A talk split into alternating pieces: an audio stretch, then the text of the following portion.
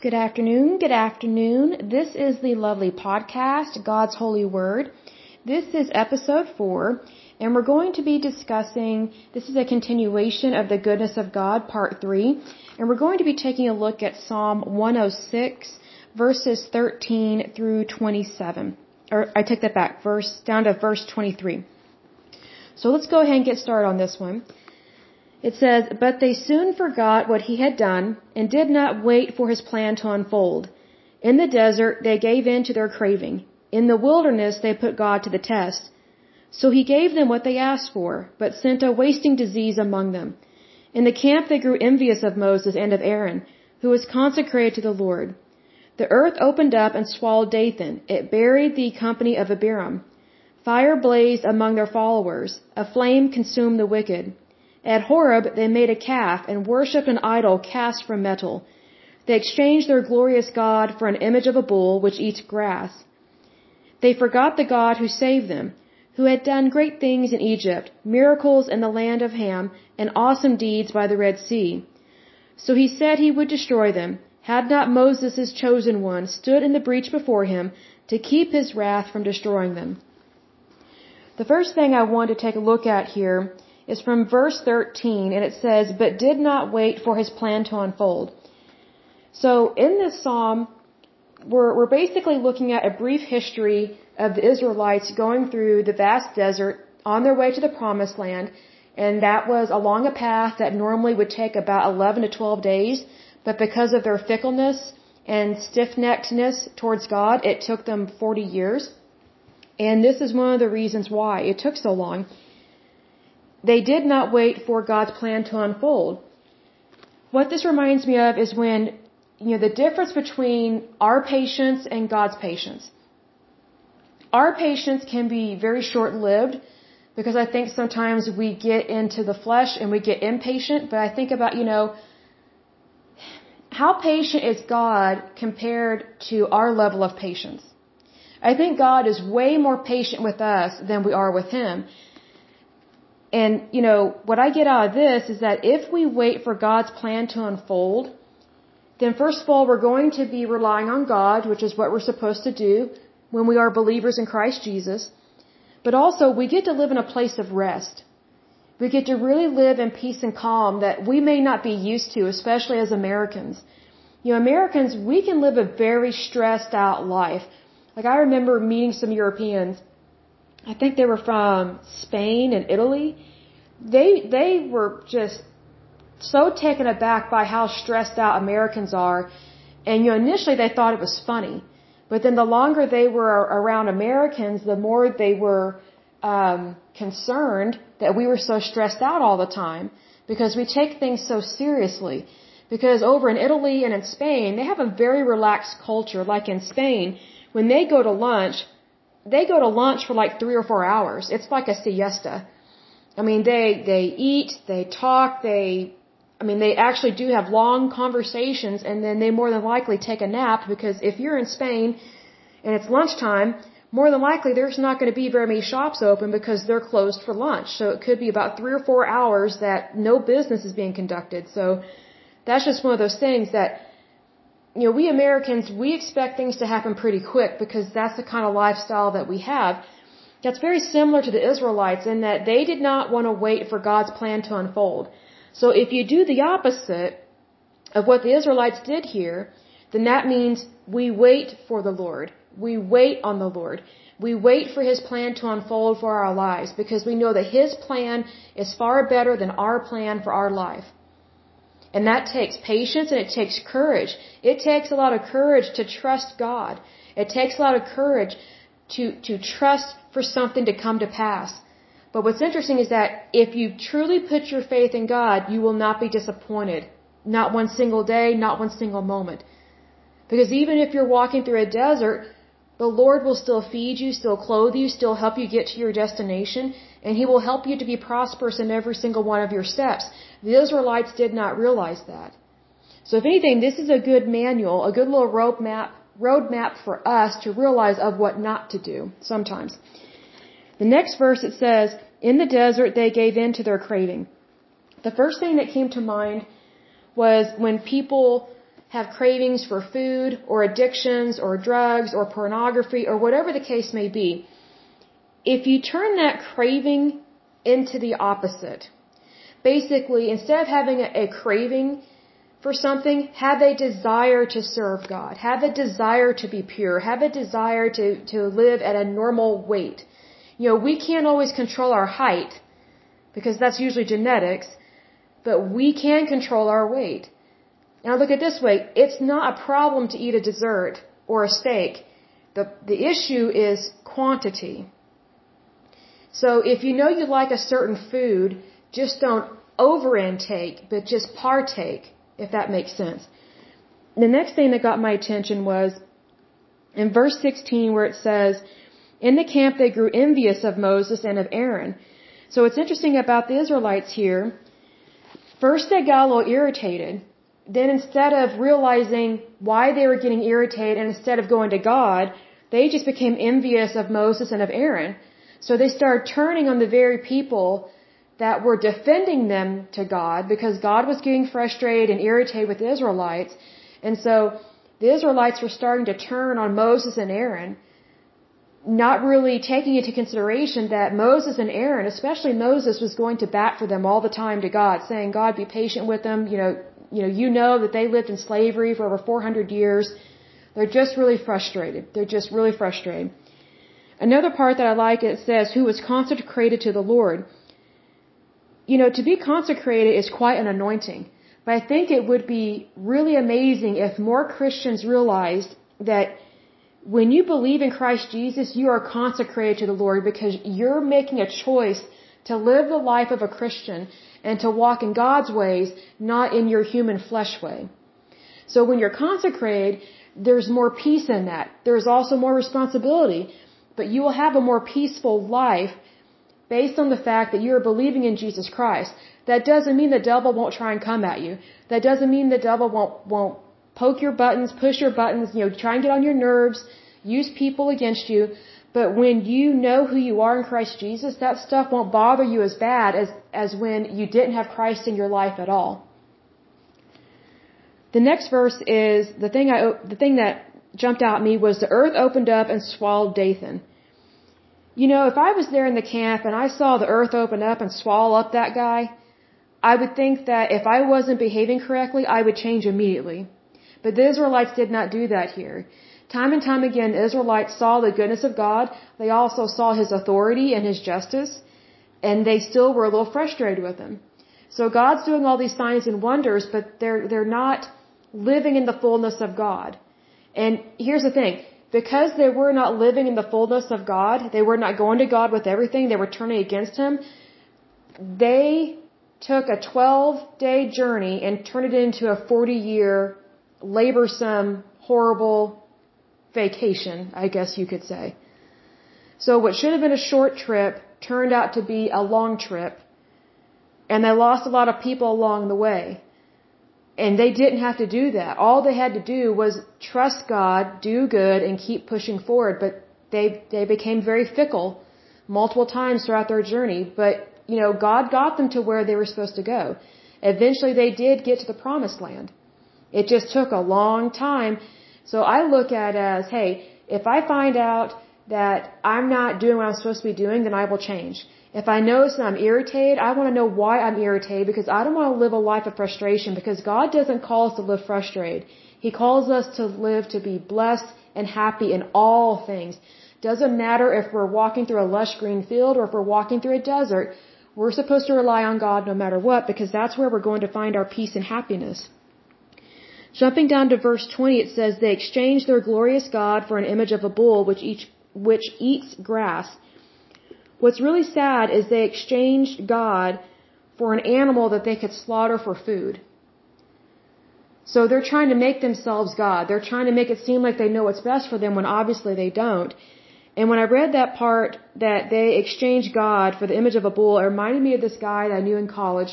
He was from Sri Lanka. We were really good friends for a long time, and then he went off the deep end. I don't know what really happened to him, but he was from Sri Lanka. And we had a group of about 3 or 4 friends. And there was one time I went over to his apartment I was just picking up books, and we were going to go to the library to study because that's what we did. We studied all the time because we had upper division level classes. Like, he was a couple years older than me. I think he was studying engineering at the time, and we studied a lot. I mean, I wasn't engineering; I was in English and history, but we still just always went to the library to study. And went over to his apartment, and I was staying in his living room, waiting for him to pack up his books so we could go on to the library. And I turn around, and there's a TV set there. And on top of the TV set, and this was back when TVs were like a box, not like these thin flat screen things you have now.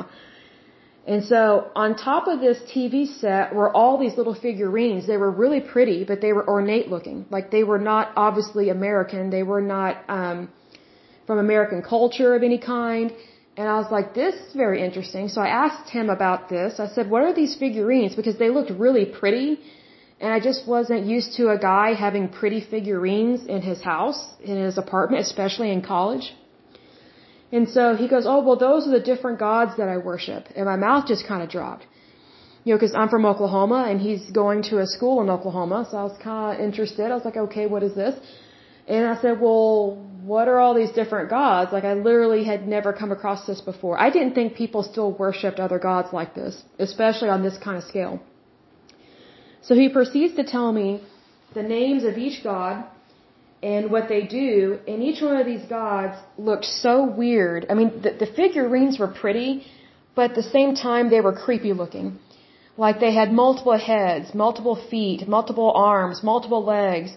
A lot of them were, like, twisted up, almost like snake-like.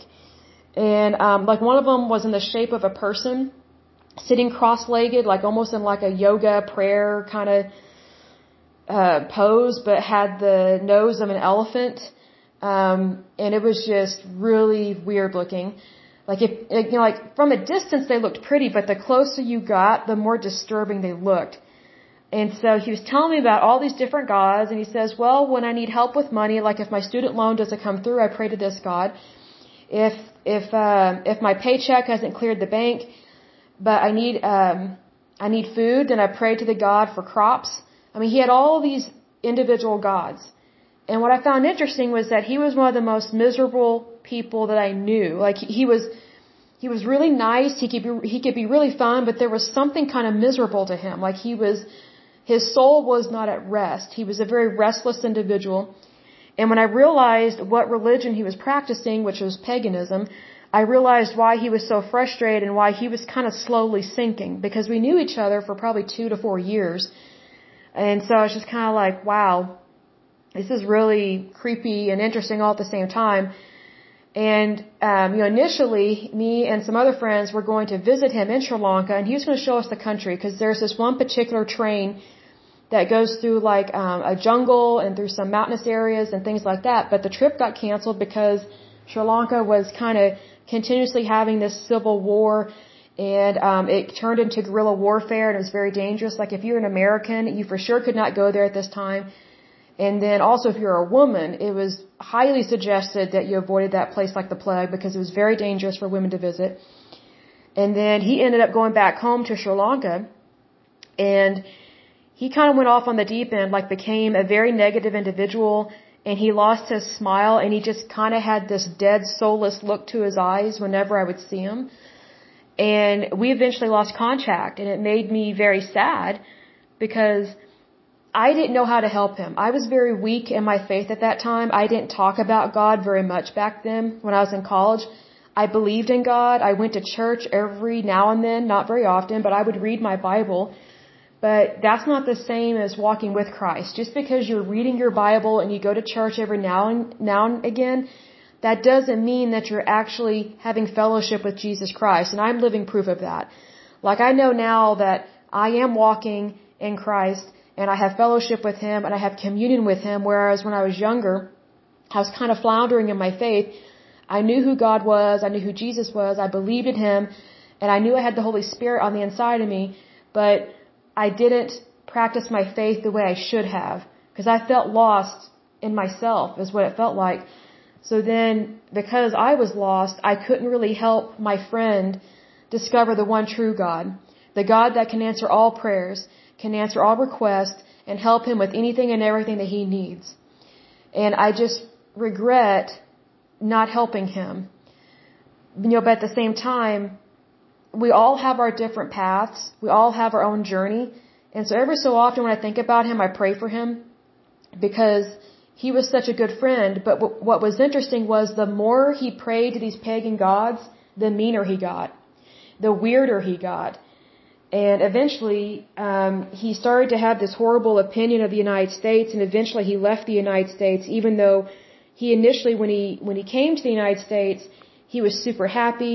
He was so grateful to be here, to go to school here. But the more he worshipped these pagan gods, the more his mentality turned against the United States, and he didn't really value our freedom or our equality or our liberty.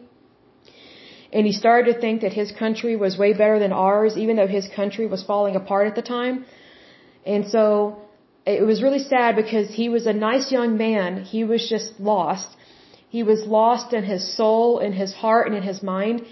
So the turbulence that was going on and the civil unrest that was going on in his country eventually infiltrated his heart because he was practicing all these pagan gods that could do nothing for him but bring him down. Because pagan gods are not the real God. They are not real. They are dead gods. I mean, it's not even worthy to call them a god because they're just images made out of porcelain or rock or stone or marble. They're not the one true God. So it's important to know who you are in Christ Jesus, so that way, first of all, you know who you are in Christ Jesus, but you can help lead others to Christ that desperately need him. And our world desperately needs Jesus Christ, big time. So then we go on to verse 21. The thing that really stood out to me was they forgot the God who saved them, who had done great things in Egypt. It's, how do I word this?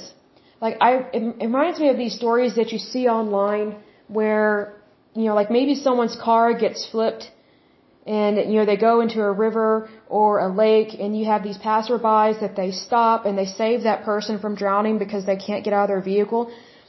Well, what's interesting is that, you know, everybody's happy in that moment that those people were saved and they're truly appreciative of those people. But it's one of those things where sometimes we forget who saves us, who loves us. And it's important to give credit where credit is due. So I love the stories when I see them online or on TV where the people that save someone's life, they get recognition for that good deed. What I wish more people would do is recognize the goodness of God and realize what all he has done for them and done for us in our lives. Because when you keep that at the forefront of your mind, then you remember the goodness of God. And when you remember the goodness of God, you know that his goodness is everlasting and he will never leave you nor forsake you. So then you know that when tough times happen or hardships appear or come onto the scene, that the Lord can swat those like a fly because you've seen what he's done in the past. It's the same thing here with the Israelites. Like, they were not taking stock of all the good things that God had done for them, especially the miracles he did in Egypt. But if they had remembered the good things that God had done for them, they would not have spent as many years in the desert because they would not have been a fickle, stiff-necked people, and they would not have lost hope or faith in the God that loves them.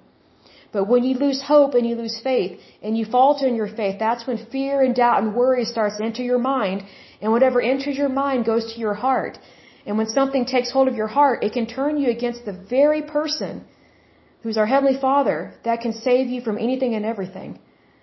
So sometimes when we're reading things like this about what the Israelites did, sometimes we need to look at it as, oh, this is what not to do. And what not to do is to forget what God does for us and how much he loves us and that he can save us from anything and everything. And don't ever lose heart. The next thing I underlined was miracles in the land of Ham and awesome deeds by the Red Sea. Two words really jumped out at me, miracles and awesome deeds. You know, we tend to forget that miracles happen every day because we have a really nasty media. Journalism has gone into the toilet. I wish it would get out of the toilet, but we have a media and journalists that just focus on the bad because that's how it sells. That's how they make their money.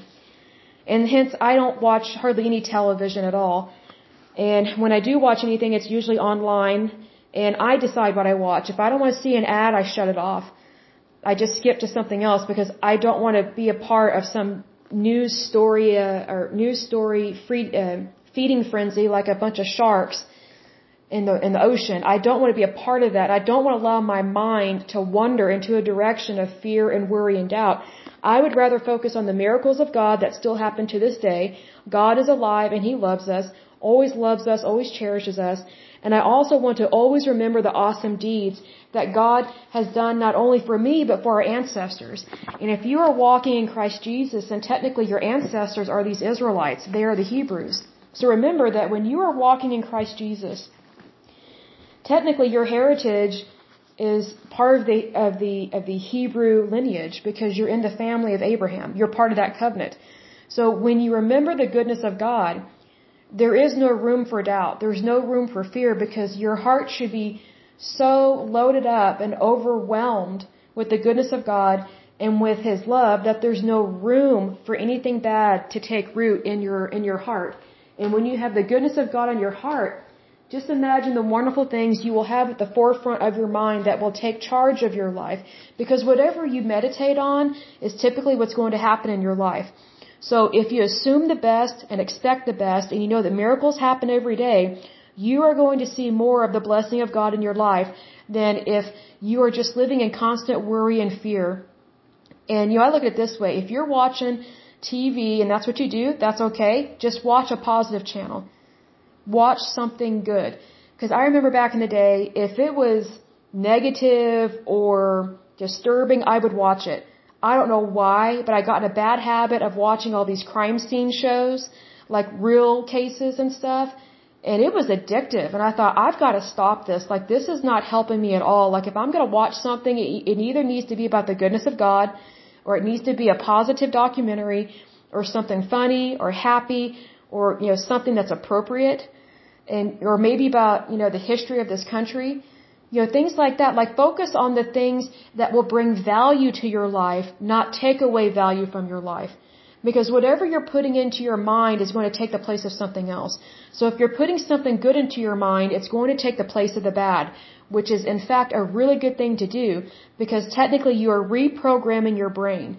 And when you do that, you're helping to develop really good habits of knowing the goodness of God is alive and well and it lives in you because greater is He that is in you than he that is in the world.